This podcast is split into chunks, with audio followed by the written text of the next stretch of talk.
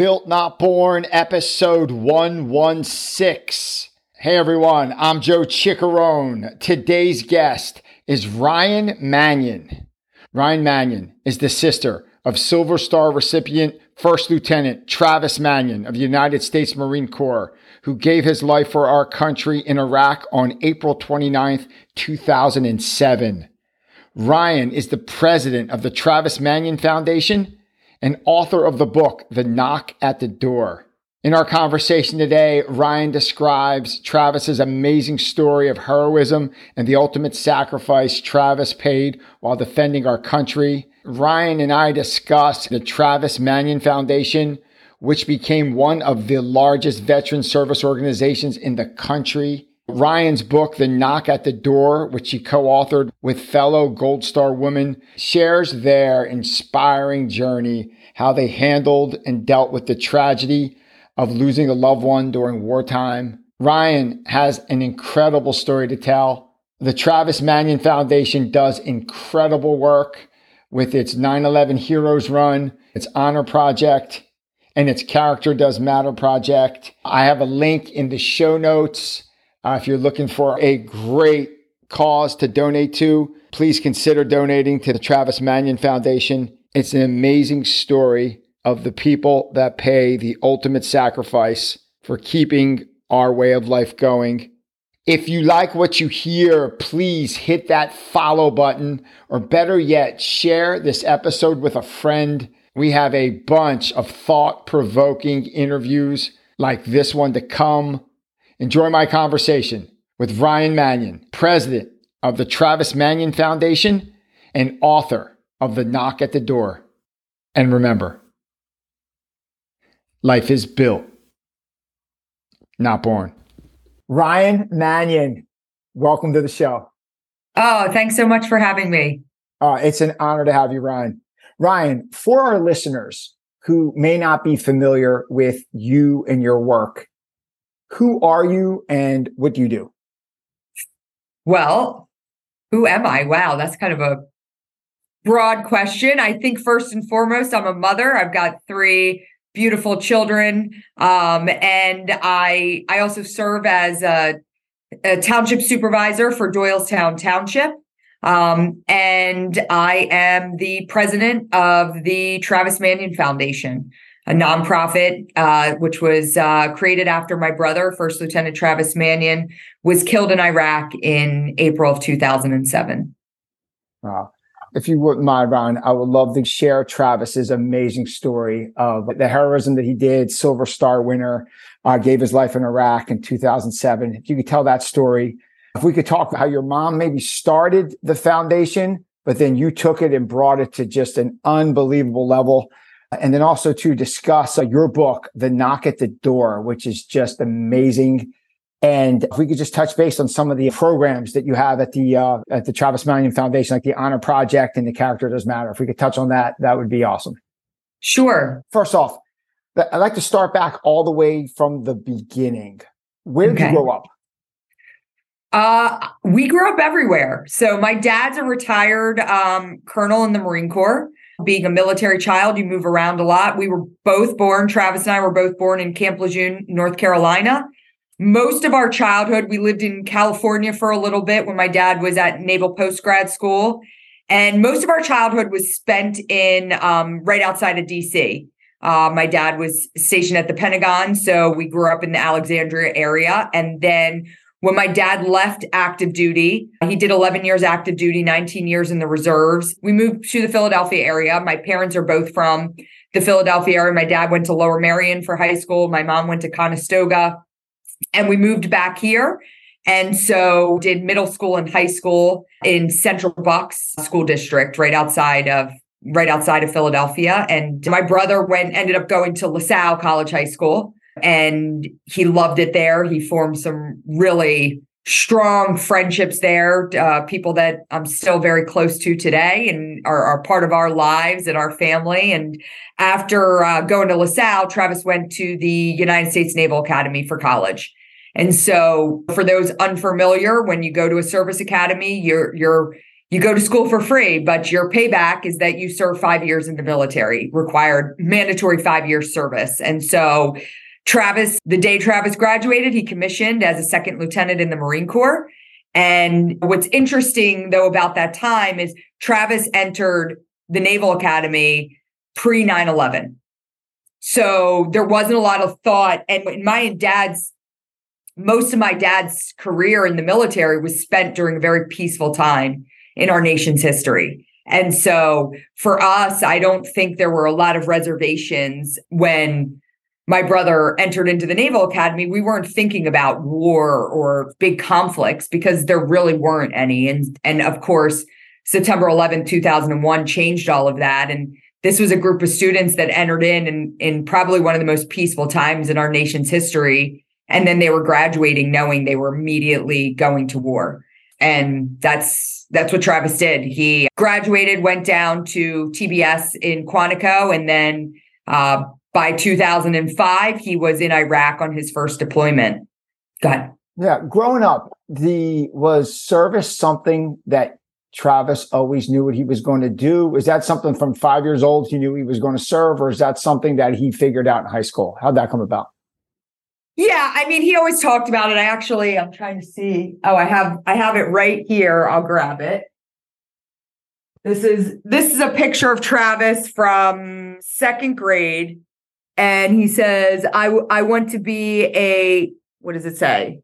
I would like to be a pilot in the Marine Corps. I guess wow. you had to put what you wanted to be uh, when you grew up. So I guess at the end of the day, yeah, I mean, he wasn't a pilot, but yeah, he he he certainly had ambitions of being in the Marine Corps from a very young age. I mean, when you grow up in a military family, you're surrounded by a lot of men and women who serve. We grew up on military bases. And so it's just kind of part of our DNA at that point. Yeah. So growing up, you have understand doing some research. You're, you're about 15 months older than Travis. Correct. correct? So yep. what was what was your relationship in high school? There's a couple funny stories I heard, but what was your relationship like growing up and how were you like and how were you different? We were very close. I think, you know, again, growing up when we were younger, we moved every couple of years. And so um, to have kind of that built-in best friend. We were close in age, which made us very close. We we had a lot of the same friends, um, but we were also very different. Uh, Travis was really super driven, and even at a really young age, he was he was driven towards he he set goals. He had ambitions. I was much more apathetic and didn't really care about too much in high school, other than you know where the the best party was going to be on Friday night. But that was kind of our banter back and forth. Like he would try to push me to go run a 5K and I try to push him to come to a keg party, you know? And so we we would find that balance in in that respect. And so, but we we got along great. I always say we are 15 months apart, but he was really kind of the older sibling. Mm-hmm. Like he certainly set the example. I didn't really follow it, but he tried to set it. And so, uh, but we had a we had a fantastic relationship. He, he, by all accounts, is such a stud. And there's a funny story I heard where one of your friends may have not had a prom date, and you basically said, you take her from there like you're going? Yeah you know i had i had a friend in high school who didn't get asked to prom and she was kind of resigned to you know being in the pictures with all of us with all of our dates and and somebody said like well why don't you just ask your brother to take her? And and i i said trav you know you got to take you got to take i won't say her name but you got to take so and so to prom and and he without a like without a blink he was like all right i'll do it. And i remember he kind of came home he had come home from a wrestling match. He ran up got in the shower. My mom had like gone and got him a tux from like Men's Wearhouse. And he was just like one of those guys that was always willing to take one for the team you know? He'd just kind of do whatever he could to help out and that was just kind of in his nature. Wow. If you just fast forward, there's so much to cover, but so fast forward, he joins the Marine Corps yeah. Uh, he's a first lieutenant. He's serving Operation Iraqi Freedom, uh, I think the Anbar province. And uh, if you take it from there on what happened on April 29, 2007.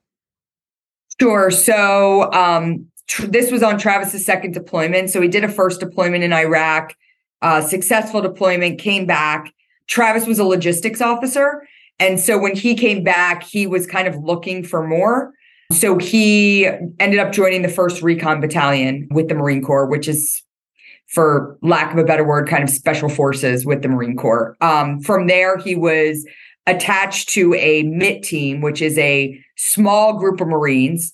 Um, they were sent into Iraq for his second deployment and embedded with the Iraqi army. So they were there to help train the Iraqis to defend themselves, right? And and to defend and protect their own country. And he was excited for that mission. We certainly knew it was going to be different than his first deployment where he was largely kind of behind the wire for better lack of a word. This time he was he was living among the Iraqis and there were on April 29th, 2007, they were to go out on patrol. And in fact, he wasn't supposed to be on patrol that day. He was actually assigned to hand out school supplies to Iraqi children, kind of a humanitarian thing, building those relationships and rapport with the Iraqis. And it was actually one of his other lieutenants came in and told Travis in the morning, like, hey, I'm I'm not in a real good headspace today. I'm supposed to go out on patrol. And and he said that Travis, without blinking, said, Hey, take my job. I'll go out on patrol for you. Again, not a second thought, like whatever I got to do to help you out. And so Travis went out on that patrol with the Iraqis and and his and his Marines, and they were ambushed. One of his Marines was well, actually, his medic was shot and uh, the medic was shot. Travis ran out, exposed himself to the enemy, and and pulled him back to safety. And then another one of his Marines was shot. And Travis, for a second time, exposed himself to the enemy fire to run and get him and pull him back. And they were kind of covered. If you if you read Travis's citation, they were taking fire from like three sides, and it looked pretty grim for the outcome of where they were.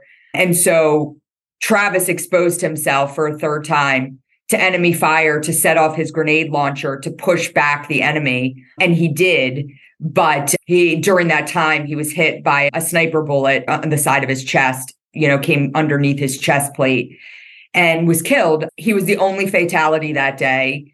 And the citation for his Silver Star, you know, the last line reads that his deliberate actions ultimately saved the lives of everyone in his patrol. And so, you know, for us, obviously it's the worst news you can possibly get, but in the same token, it wasn't surprising that again, Travis stepped out, stepped up, and did what he had to do to take care of his team. So my dad always used to say to him, you know, you don't have to be the first one in every building knowing full and well that he was always going to be. So that was just kind of who he was. So getting back to who he was, you tell a great story. I believe maybe even your husband will tie our Philadelphia Eagles into this. They may be at a game, and I think maybe your husband is trying to talk him into, okay, you don't have to go back a third time. Yeah. Could you could yeah. you share that story, please?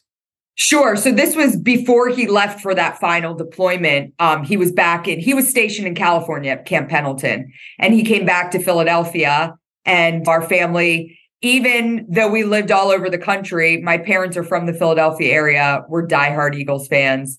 When we got back here, the first thing my dad did when we moved back to the area was get us season tickets to the Eagles. So it's, you know, we bleed green, I'll say. And so uh, when Travis was home, just he had a short leave, just a couple of weeks, and he wanted to make sure he went to an Eagles game. And he did. He went with my husband and they were leaving the game. And my husband said, you know, it was weighing so heavily on his mind that Travis was going back to Iraq. And he said Travis was like super lighthearted, like having a great time. And as they were leaving, they were at like a flight of stairs. And my husband turned to Travis and like jokingly said, Hey, Trav, what if I push you down the stairs? Maybe you'll break your ankle and you won't have to go back to Iraq. And he said Travis, who had been really kind of like lighthearted and jovial the whole night, like just kind of stopped and then like stared at him and got real serious. And he said, You know, Dave, if I don't go back to Iraq, then somebody much less prepared for the job is going to go in my place. If not me, then who? And of course, my husband comes home and he's like, God, I feel like such a jerk. I'm like telling your brother I want to push him down the stairs. And this is the response that he gave me. And, and what we realized was that it was kind of the first time that Travis spoke those five words or that any of us heard him speak those five words.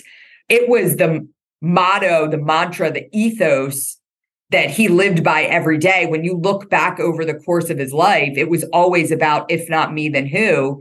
And, you know, and then when you go fast forward to his final day of life, it was, if not me, then who? Like, if he wasn't going to step out there, who was going to do it, you know? Mm-hmm. So, yeah.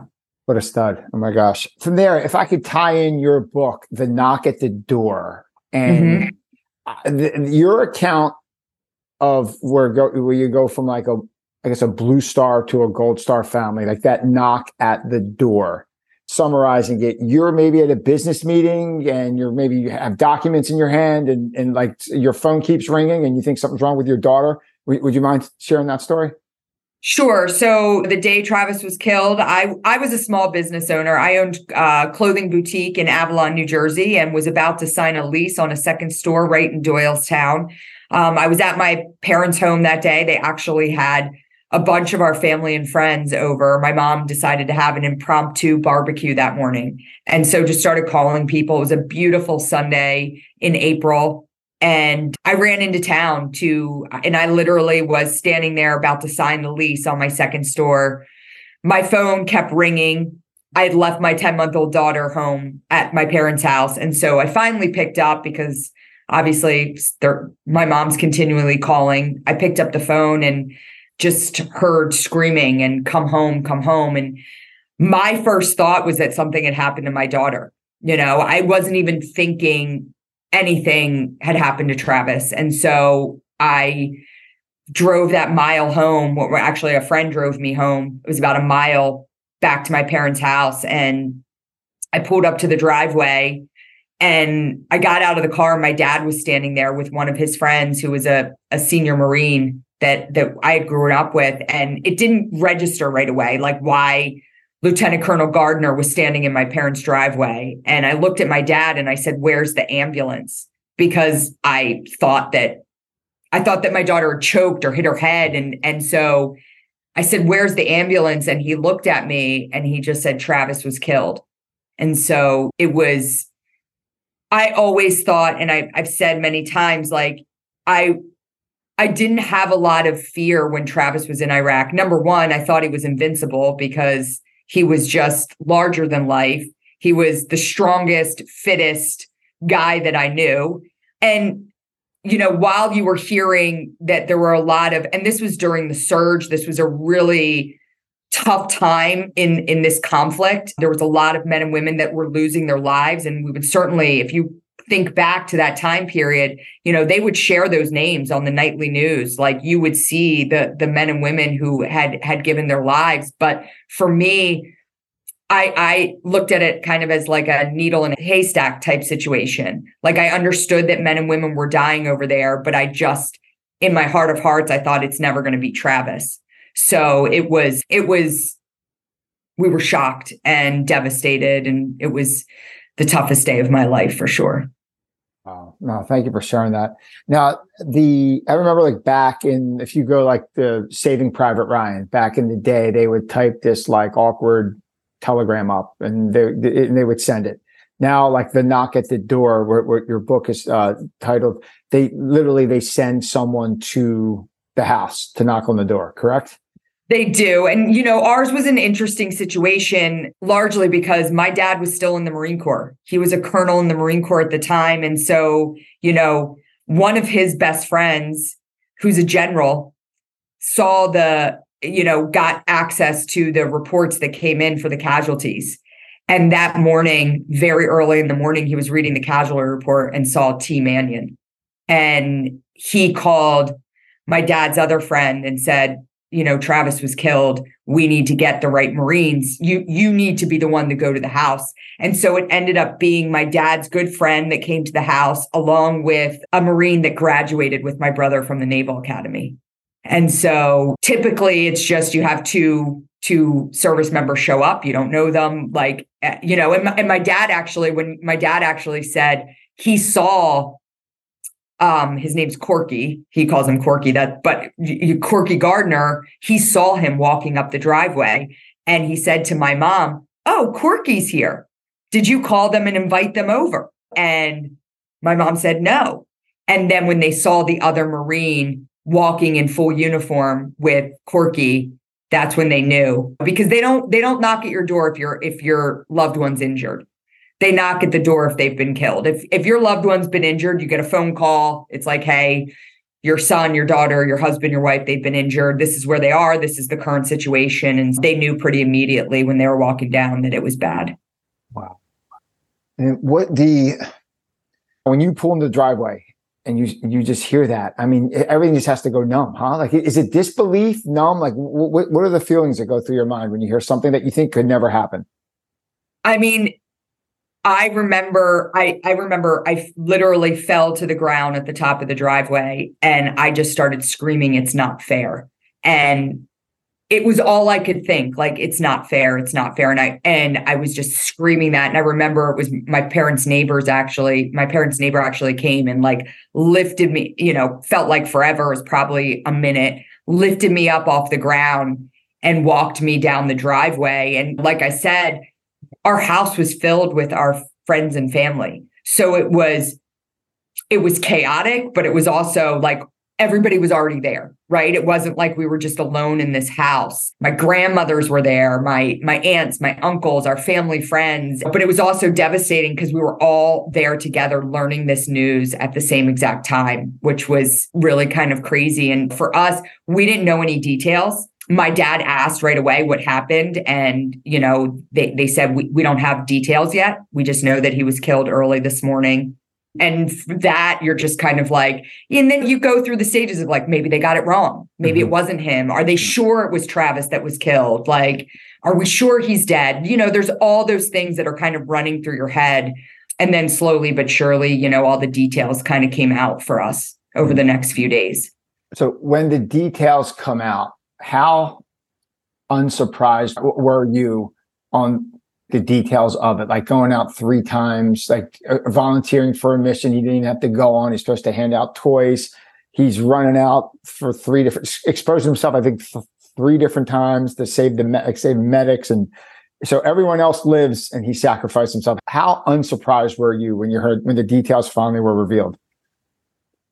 I mean, extremely unsurprised. It was just, it was just who he was, and so like you knew that there wasn't going to be a situation where he wasn't that that required someone to step up where he wasn't going to be that person that stepped up. In fact, 2 weeks prior to him being killed, he received a bronze star with valor for another situation where there was a chemical attack um, that had hit their barracks and um, he ran up to um, lay cover so that the so that they could come in the helicopters could land and evacuate the injured. And like and the marines that were there with him at the time sharing that story they said he was the first one to run up and say i'm going to lay cover so we can get these guys out of here. So it was just it was just in his nature. It was who he was.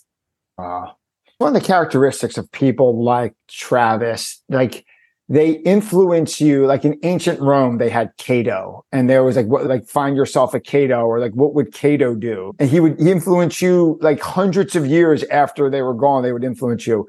You tell a really cool story in the book where i think travis and your dad may have agreed to do a marathon. And then months later like your dad's like i'm doing it. And then it gets all the way to you. And uh, could you tell that story? I thought that was a great story. Yeah.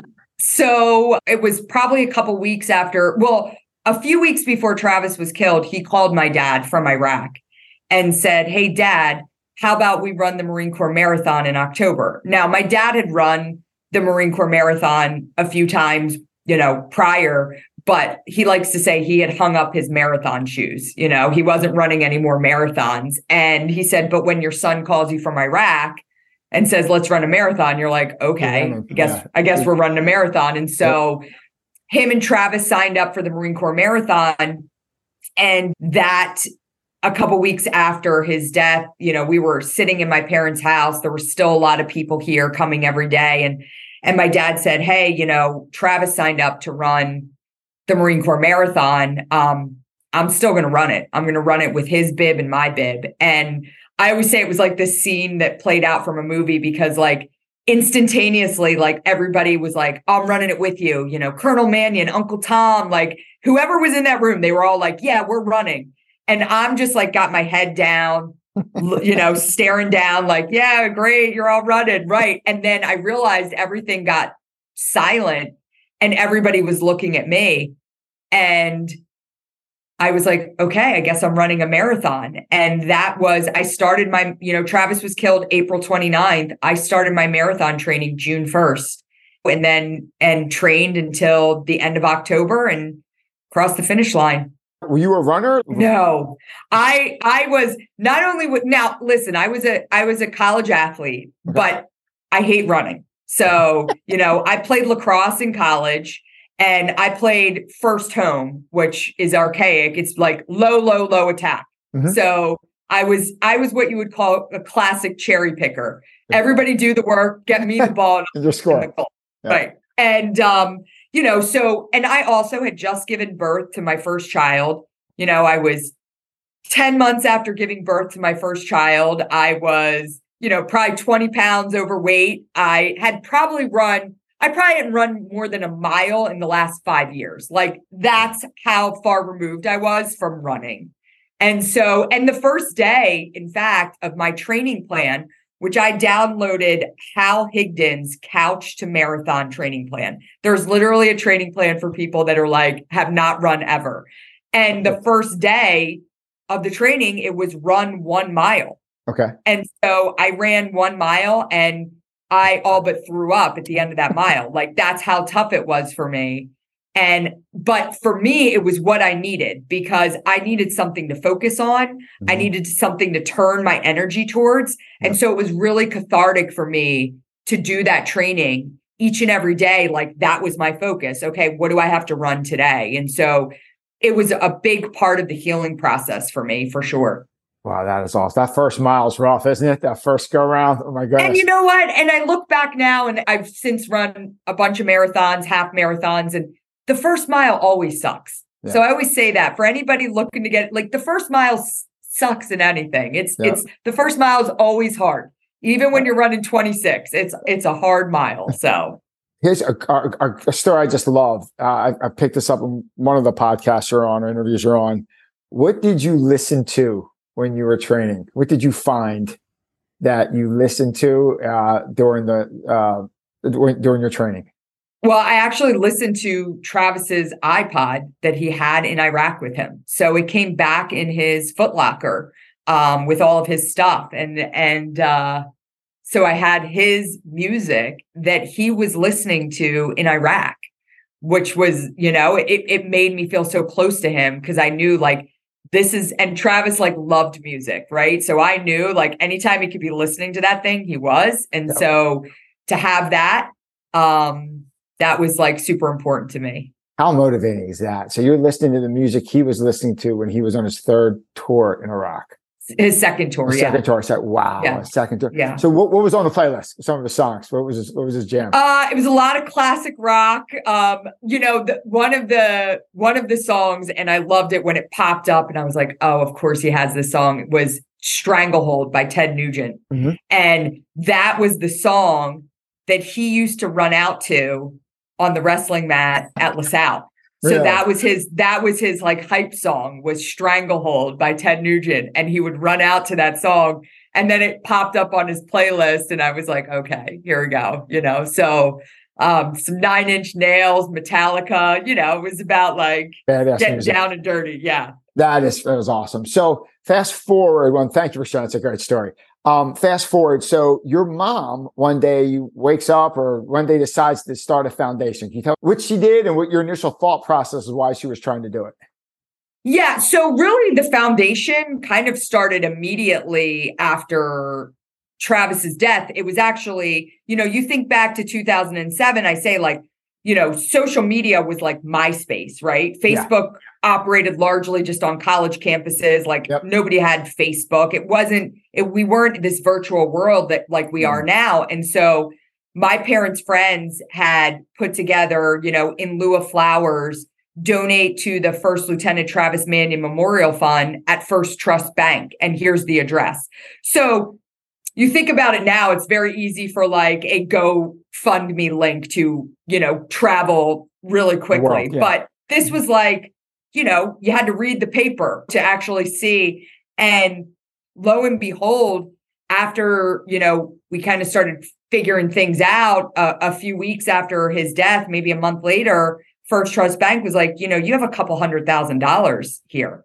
And we were blown away and we were like, oh my gosh. And what are we, what are we doing here? And so initially my mom said she wanted to do some scholarships at LaSalle, which we still do to, to this day, and help out with some kids down at the Naval Academy. So really looking towards where he where he went to school and and, and helping kids in that perspective. But she very quickly filed for 501c3 paperwork and and created the Travis Manion Foundation by 2008. So less than a year later, she was a fully recognized 501c3 charity and people say like, "Oh, I I kind of took it to grand heights and and made it really big," but you know, she really set the vision. She passed from cancer in 2012, but from 2009 to 2012, she really drove forward what she envisioned this organization being and and I just kind of took it and ran with it after her passing. Yeah. How hard I mean I can't imagine how hard it is. I mean you go through all that with Travis and is it 5 years later your mom passes? When when your mom was running the the foundation from 09 to 12 did you have ever have any thoughts like hey i'm going to pick this up and run with it or uh, before she had her cancer diagnosis? Is that something you ever had in your mind? No, I mean, I started working over at the foundation about a year before her passing, but I always say I was like her executive assistant. You know, I was, I, I, I certainly like she ran the show, she was in charge, and I was just helping.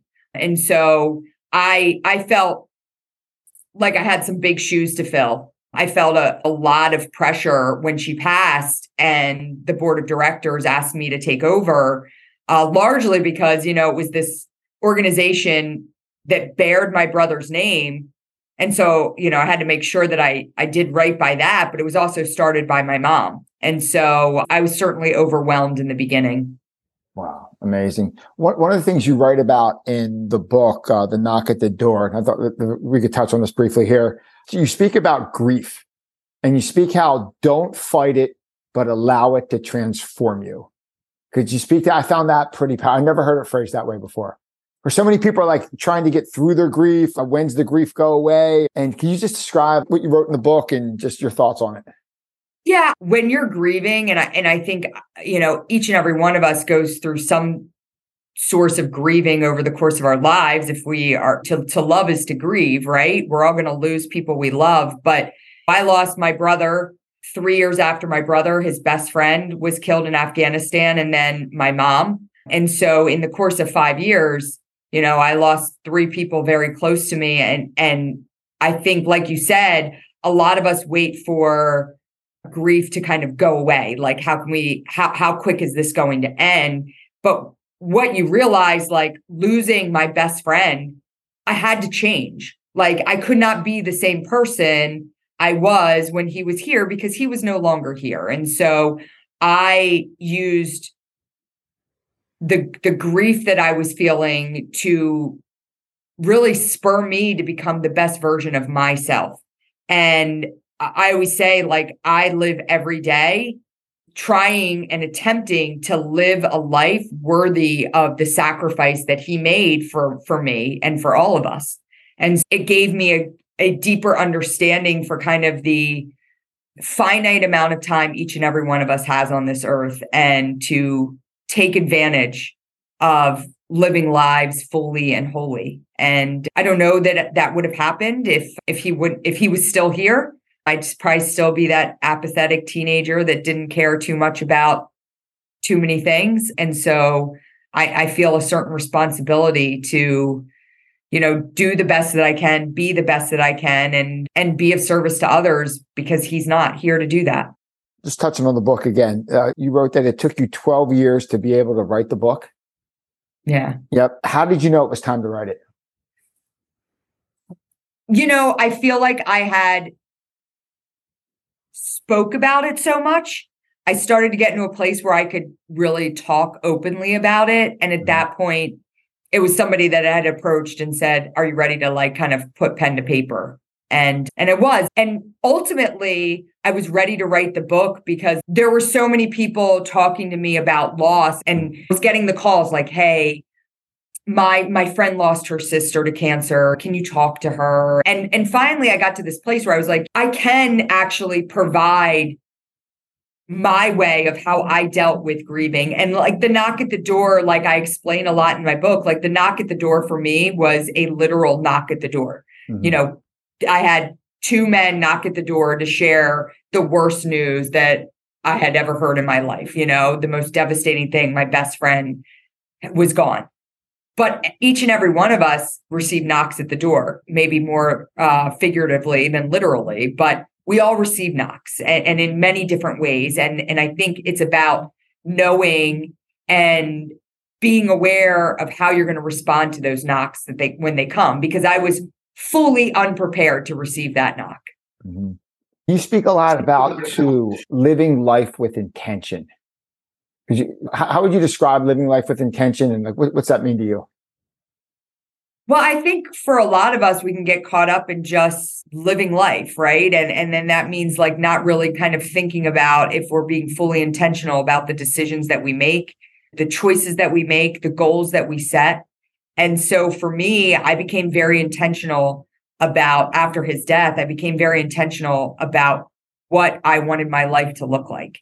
Mm-hmm. And again, something that I didn't fully realize and probably wouldn't have thought about prior to losing him. But I look back and I'm like, gosh, Travis was always living his life with intention, you know? If we could touch on the amazing work you're doing at the Travis Manion Foundation, one of the projects that I thought were just so cool were the Honor Project, where you pay tribute to fallen service members uh, throughout the country. Could you describe what the Honor Project is? It's so cool. Sure. So the Honor Project is our way of making sure that the you know our, our greater society honors and recognizes what memorial day is all about and that is to honor the men and women who have given their lives in service for this country. We actually bring volunteers out to veteran cemeteries across the country to place tokens at fallen service members grave sites. And you know the nice thing is that there's a lot of families who have their loved ones buried across the country and don't have the opportunity to to make it there. And so they can actually register through our website they can register their loved ones names and then we make sure that somebody on memorial day is there to honor and pay their respects that's so cool another initiative you have there's so much of going on the 9-11 heroes run which I believe your mom Janet started, and she had an audacious goal at the beginning. She wanted it to be what the suit breast cancer run. Yeah, so we started the run in Doylestown in 2008. We had maybe 300 400 people which i was like blown away i'm like oh my gosh and my dad and i talked about it as wouldn't it be cool if we had a th- 500 1000 people eventually come to this race and my mom said well I think we should have one of these in every city across America. And you know, I want this to be a the like the Susan G. Komen race for the cure for our military and first responder community. And here we are today, 15 years later. We are in the midst of our 9/11 Heroes Run uh, race series. Uh, we will execute almost 85 5K races across the country in the month of September alone, and have about 60,000 participants. Wow. Yeah. that's incredible. And that, that kind of goes back almost that, that thought that you write about that fearless ignorance where you st- just go do all like audacious things. You have to have that fearless ignorance to start something like that, right? Even to say yeah, something I like think, that. Yeah, you have to be a little bit more apt to taking risk and possible failure, you know? Mm-hmm. And I think sometimes you can overthink things to where you don't even try them, right? And so for us, it was like, let's just see where this thing goes. And again, the cool thing about this race series is we'll close out our last race is October 7th in Doylestown. And so we we bring it all back to where it started. And our Doylestown race location still is one of our largest race locations in the entire country. And I'm talking about Doylestown, Pennsylvania competes with Charleston, South Carolina, Houston, Texas, like big cities, right? Awesome. And little old Doylestown still brings out a few thousand people. So it's pretty cool. Let's go. Doylestown. Let's go. And then that go, into that where you speak about failure. And I think a quote I wrote down uh, from the book, you write, failure is a bruise, not a tattoo. So cool. Could you, could you speak to that, and that thought process? Yeah, I think for a lot of us, the idea of failure, at least for me in the beginning, when I took over the foundation, I failed at a few things. Mm-hmm. And for a short time, I allowed those failures to define me. And I I think I've had some really tremendous mentors throughout my life and really dialing it back to understanding that you can't succeed without failure. So if you don't fail, you won't succeed. And as opposed to letting failure define me, I started to realize our lives are a series of successes and failures. Yeah. And so if we look at failure, it's like it's temporary. Failure is temporary, it's a bruise, it goes away. And so really looking at your life and not being afraid of failure is the only way you're going to ultimately succeed. Yeah, no failure, no nothing, right? Because you don't put, you don't risk anything, no risk, no reward, no nothing, right? You right. got to put your butt out there. How about this other program that caught my attention, the Character Does Matter program? Can you speak to that?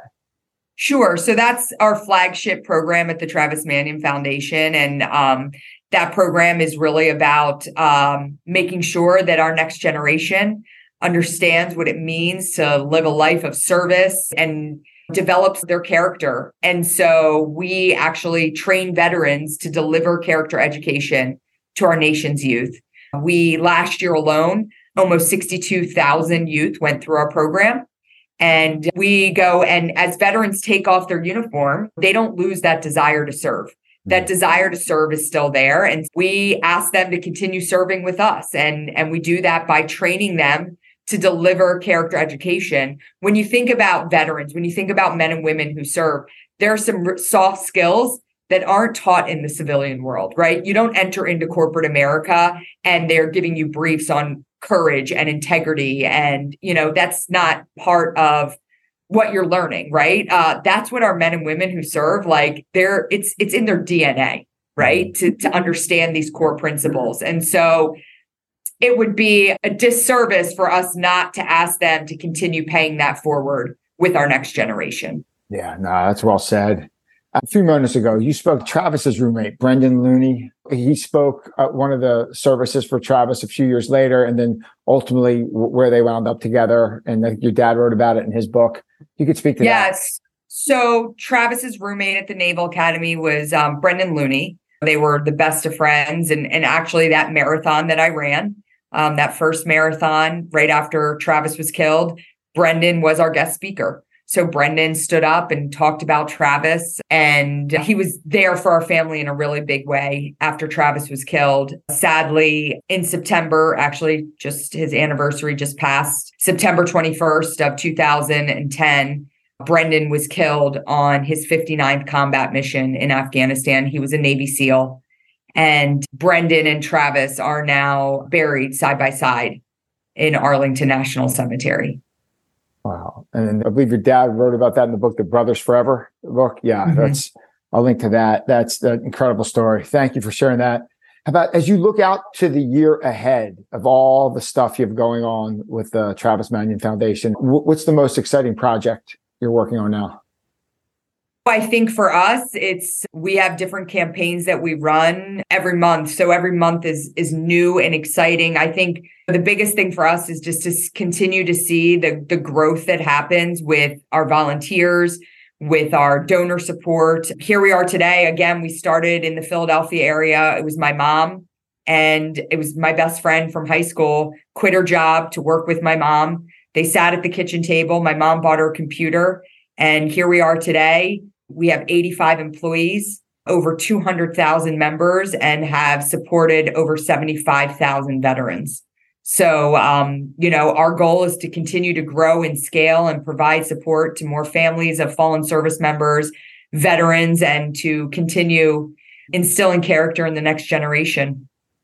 Wow, that's great. Just a couple questions here just to wrap things up. Um, these are questions I ask all the guests. I'm just going to tear them a little, a little differently for our conversation. Okay. How about this, Ryan? You shared so many incredible stories about Travis and the foundation and just what the heroes do that serve and protect our country.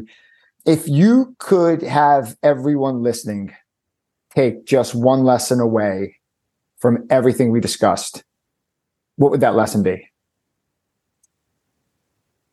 I think for me, it's the lesson that I try to apply every day. And that is those five words that Travis spoke if not me, then who? And it's what we talk to kids about when we're talking to them about developing their own character. Like, think of this idea if you, if you take those five words and you try to have attempt to have an if not me then who moment every day right and that's a moment where you lead by example and and I don't talk about that in the big sense of like with Travis running out and saving the lives of others, but like in the small things we do every day, if we make that decision to step forward, I think it could have a, a huge ripple effect. I ask every guest on the show if they could spend a day with anyone, famous, not famous, alive or dead, who would it be? If, about if you could spend another day with your mom and Travis, what would you do and what would you tell them? Oof gosh, I I mean, I feel like we just be sitting around a table talking about everything that's happened over the last 15 years and I'd be uh, asking them if we're doing it right, what we need to be doing better. I always say, you know, and of course, that would be my answer. If I could spend the day with anyone, it would be the two of them, right? But what I always say is about the Travis Manion Foundation is there's two things like Travis would, if Travis was here, he'd be serving right long, right alongside me. I know he would be so into everything we're doing. Um, but the one thing he would ask me probably to change is the name because he among among many things Travis was, he was an incredibly humble individual. And oftentimes I hear him saying, like, stop talking about me, you know? And so, but what I would say back to him, and I often say, is like his name represents this generation of men and women who mm-hmm. serve and sacrifice for us. And, and it's important for us to have a name and a face to this post 9 11 generation. So, um, yeah. Wow, that's great. I'd like to end with a quote I wrote down from your book. Uh, I quote Ryan Manion, I quote, I was cruelly reminded how short, sweet, and precious our lives are and I refuse to squander the blessings I have been given.